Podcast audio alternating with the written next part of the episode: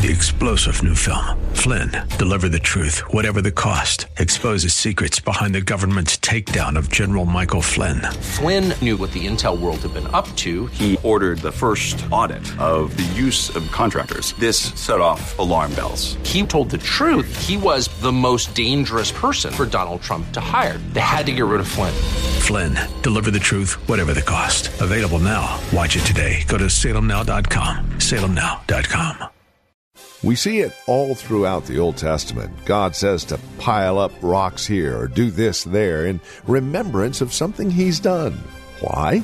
So that we can remember during those low points and allow that to sustain us, as we'll see next.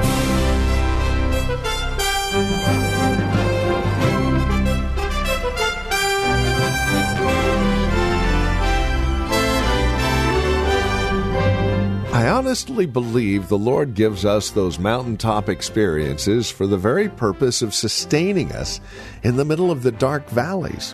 Hi there. Welcome to Abounding Grace. Pastor Gary Wagner from Reformed Heritage Church in San Jose continues with our survey of Job.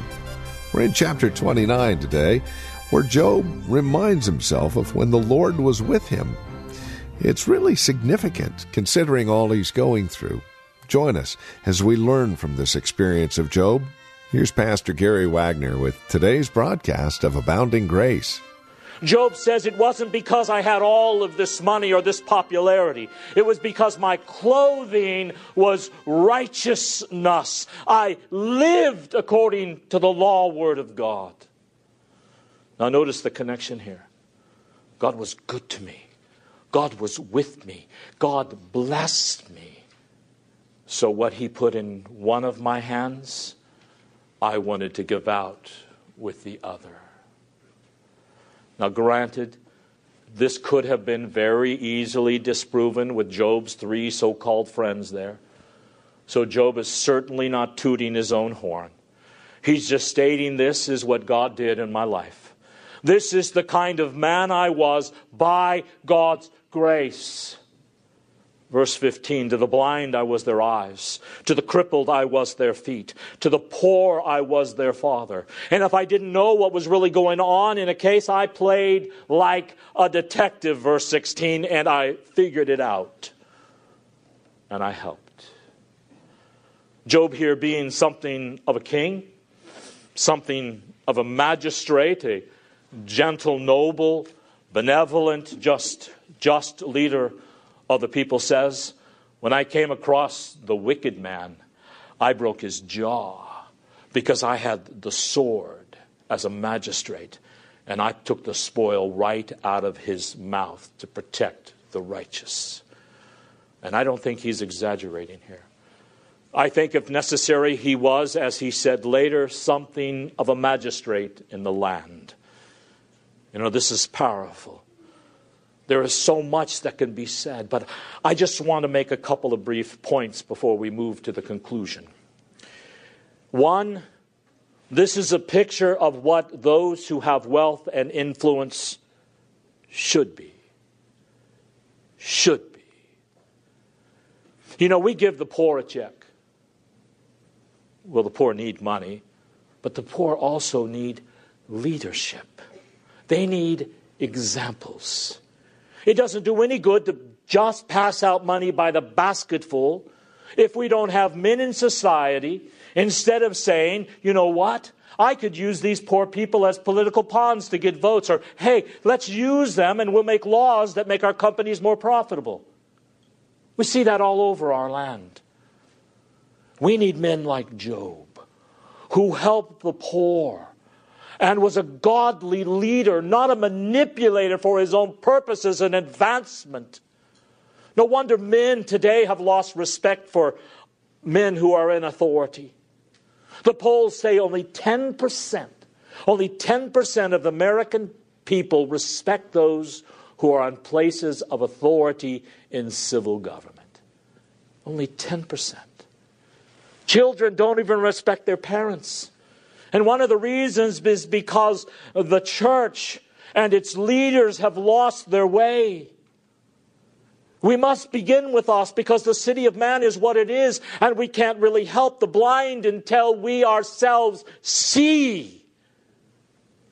So, what does Job say here? He says, God was good to me, God was with me, God blessed me. So, what did I then do? By God's grace, well, I, I sat on it, I enjoyed it for myself. I enjoyed my hoard. No, he says, I tried to help those around me who were in need. We can start there in our homes and with our children's. Dads, you've got authority.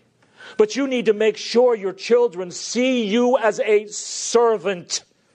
Granted, they may not be blind and crippled like these who Job helped, but they need to see daddy as well as mommy as servants who want to do them well and then within your community. Can you imagine what it would be like if each one of us was able to, hope, to help one poor person this year to give them hope, to actually enter into their suffering with them? You know, various communities in our land, black, brown, white, they don't just need money. They don't just need social justice. We see where that gets us, don't we? Let's just go burn down Ferguson. They need real justice in terms of God's law applied to them lovingly by men who don't see them as pawns of the system or reliant on the system, but instead to see them productive and diligent. And we haven't seen that for 50 years in this country because it's just a lot easier to give handouts. All of our big society programs have only made us all debtors in one way or another. Either a debtor directly to the state or a debtor indirectly with our credit cards. Really? A slave. By having to basically shuffle money around to serve political or personal ends. But that's not Job. Job took what was his own and he shared and he gave and he helped and he felt the pain and he felt the trouble and the sorrow of others. We need to pray for a reformation in our land, my friends. In fact, let's pray for it in us first. If for no other reason than that we have more sympathy toward those in need and that we will understand when we see social unrest it's not just, well, that group is at it again. And, and some of that may be true. And we know that there are race pimps and social agitators throughout our land of every color. But in the back of it all, it is because there is an abysmal number of men like Job. I don't know of hardly any in my circles, especially here among this group, who don't just give out money but give of themselves. Do you remember what Paul commends the church for in 2 Corinthians 8? He said, I'm glad you gave money. That is wonderful. People need money. We have to to live in this world. But I'm even more thankful that you gave yourself. Because that shows that you understand that it isn't just some noble condescension on your part for giving to the poor. It was because you recognize everything you have came from the Lord. So I'm humbled by God's goodness, and I want to share it with those in real need. The second thing here, just more broadly, if I can move out of the economic and magistrate realm for a minute, let's just take one word usefulness. Job sought to be a blessing to those around him. And maybe this is where we can apply this more. Why did Job do this? Well, of course, it's my duty. I'll feel guilty if I don't. No, not Job. I mean, you think a poor man has problems. Well, we all have problems. Paul says, hey, those who are sick will have a multitude of cares and troubles in this world. So it doesn't matter whether you are poor. You've got things that have a tendency to turn your thoughts inward, to think of self, your troubles, your problems. But here is Job turning himself outward. So, everyone in here, if we're going to follow Job's example because God has been good to us, because the Almighty has been with us, we are called as disciple of Christ to turn ourselves inside out for one another. Think, who can I help? Who can I be a blessing to? Maybe the only opportunity God will ever give me, ladies, is to be a blessing to my husband. Maybe he's an ingrate. Maybe he doesn't really care about your efforts. Maybe when, but when you stand before the Lord Jesus and you say, Lord, I did my best to turn myself inside out for my husband. I know what you have done for me, Lord, and I was humbled by your gift to me. Do you know what? Jesus is going to do for you? He's going to put a crown right on your head. Because as much as you did it unto the least of those, you did it unto me. And if you have broader opportunities, take advantage of them. Because when we are humbled by God's gift to us, by His presence with us, we do, like Job, want to reach out and help others in our church body and in the world. Or at least we should. Now, there was a little problem as we conclude the chapter in verses 18 through 25. Job had some false expectations because in those days when the Lord was with him, this is the way he thought, and he admits it. He says, I thought I was going to stay in my little nest forever. I thought I was going to stay forever. Think about it, beloved, wouldn't you? What do we know about Job? Well, from the first part of the book to here, he offered sacrifices continually. He prayed for his children continually. He was a humble man. He was a godly man. Job wasn't the kind of, you know, I'm pious, everybody look at me. Job was more like, don't look at me. Job was a godly man, and yet here he thought, well, I've worshiped the Lord, I've loved him, I love to walk with him. Look how he's blessed me. I'm helping the fatherless and the widow and the poor. Things are going to stay like this forever. I'm going to die like this. He says in verse 19, I'm going to be like a tree planted by the rivers of water, like a tree that has dew on it all night long. He says in verse 20, I'm going to keep my strength forever. Men are always going to listen to me, verse 21. They're always going to respect my counsel. When I speak, they're always going to stop speaking. They're always going to want to wait for me because I'm like a shower of God's blessing in their lives. Verse 23. And verse 24 is a little bit of irony. Job says, in effect, but when I laughed, uh, they were kind of uncomfortable. Job was so reputed for his piety and godliness of character that when he laughed, people didn't know how exactly to take him. So Job says they were always going to have a level of respect for me. Verse 25, it's always going to be like this. Now, can you imagine this? Job was so powerful that when the city council gathered together, Job says, Now, Alex, you sit here. Ben, you sit over here. David, you sit here.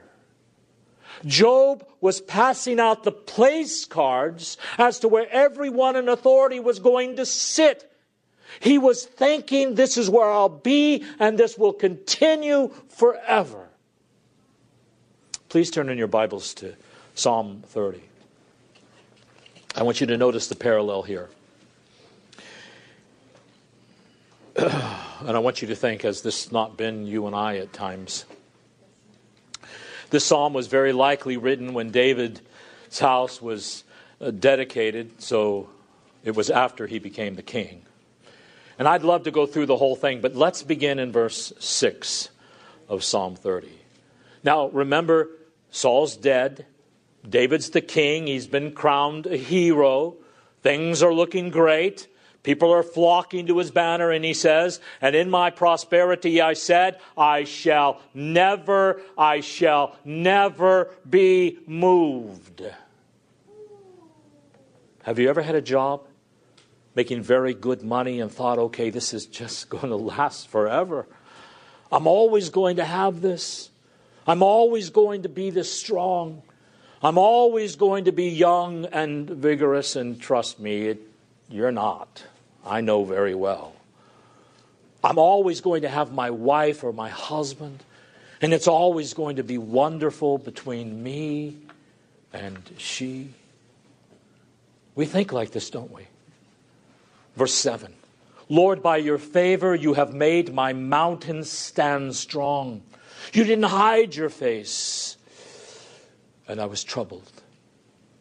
So, somewhere in the midst of David's joy and rejoicing, and rightly so, the Lord says, Okay, now, David, let me bring you back to where you were in some of your other Psalms. I'm going to take away, just for a little bit, the sense of my sweet presence with you to see what happens. Lord, where are you? David was great. I'm a king. Great. I have all this stuff. But if I don't have you, Lord, I don't have anything. You see, the remarkable thing about Job was he had everything. And he recognized that. And now, when you, we see him pining away for, he realized, you know what? At the end of chapter 29, I thought this was going to last forever the wealth, the strength, the public honor, social usefulness that God gave to me. And in some respects, he is pining after it. But don't ever forget Every time you reach chapter 29, moving forward in your Bible, please give close attention to verse 5. Because everything in chapter 29 revolves around verse 5. When the Almighty was with me. So, why is Job troubled now? Yea, my wealth is gone Yea, I have lost my social influence. No one is listening to me now. My friends come and look at me, and oh, they say, You must be a vile, wicked man for all that has happened to you. No one is telling me to set the place cards now for all the rulers of the land. What does Job want back the most? Well, it doesn't actually say it here, but I think it's very clear. He wants the Almighty back. Lord, if you don't raise me back up to the kind of influence again, that's okay. If I don't have the wealth that I had before, and maybe the rocks don't gush out oil anymore, okay. But just come back to me. Because when you hide your face from me, I am greatly troubled. It doesn't matter what else I have or what I don't have. If you hide your face from me and there is no sense of your presence and your peace and your comfort and your covenant and your love in Jesus, life just is not worth living. So, what do we do when we feel like that? Well, we follow what Job said here in chapter 29. This must always go first, beloved. Let me remember God's faithfulness to me. Let me remember his blessings in my life. Let me turn my eyes off of myself and turn them upon Jesus. Because let me tell you a little secret about Christian living.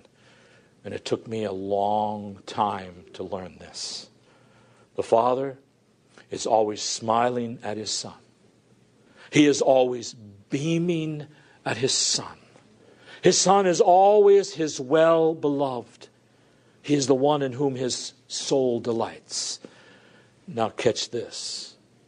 And what is my connection to Jesus? If I am a Christian, I am united to him in an unbreakable bond sealed with his own blood. So if I want God to smile at me again, now he's always smiling, but if I want to feel it, if I want to know it, if I want to be satisfied with it, I'm not going to be able to find it by the things that I do or by the things that I have. I've got to go back to one place. I've got to go through the old rugged cross. I've got to go back through the open tomb. And I've got to come back up to the throne of God and see the Lamb of God there looking as if he had been slain for me.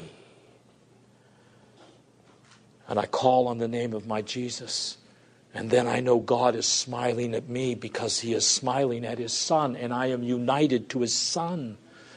And in his Son I am righteous. In his Son I am justified. In his Son I am vindicated. In his Son I am secure, so secure as if I'm already in heaven. In Jesus I possess everything.